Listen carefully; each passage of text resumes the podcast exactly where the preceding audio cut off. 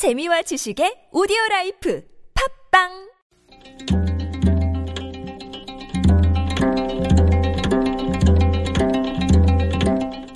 한문학자 장유승의 길에서 만난 고전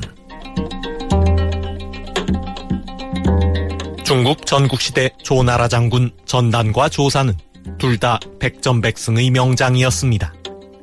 하지만 싸우는 방식은 서로 달랐습니다.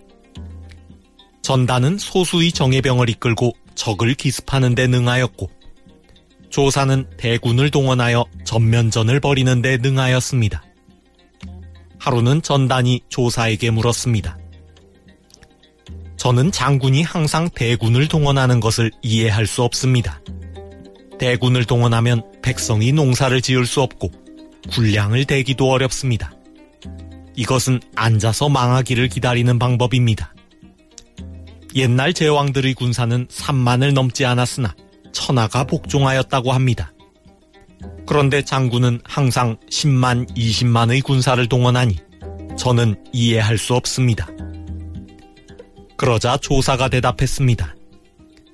옛날에는 천하가 만 개의 나라로 갈라져 있었기 때문에 3만의 군사면 충분하였소. 하지만 지금은 만 개의 나라가 모여 7개의 나라가 되었소. 따라서 수십만의 군사를 동원해야 지구전을 벌일 수 있소.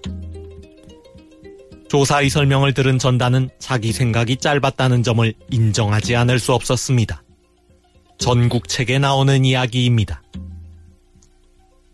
소수의 정예병으로 적의 빈틈을 노려 치고 빠지는 것은 가능합니다.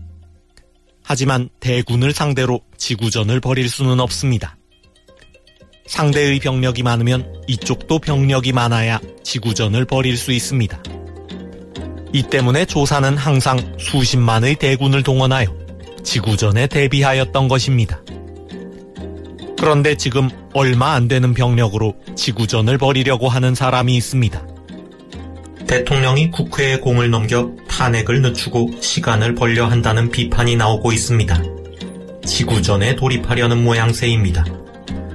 대군을 상대로 지구전을 벌이려면 이쪽도 병력이 많아야 합니다. 100만이 넘는 촛불이 청와대를 둘러싸고 있는데 소수의 측근들과 지구전을 벌이는 것은 결코 현명한 선택이 아닙니다.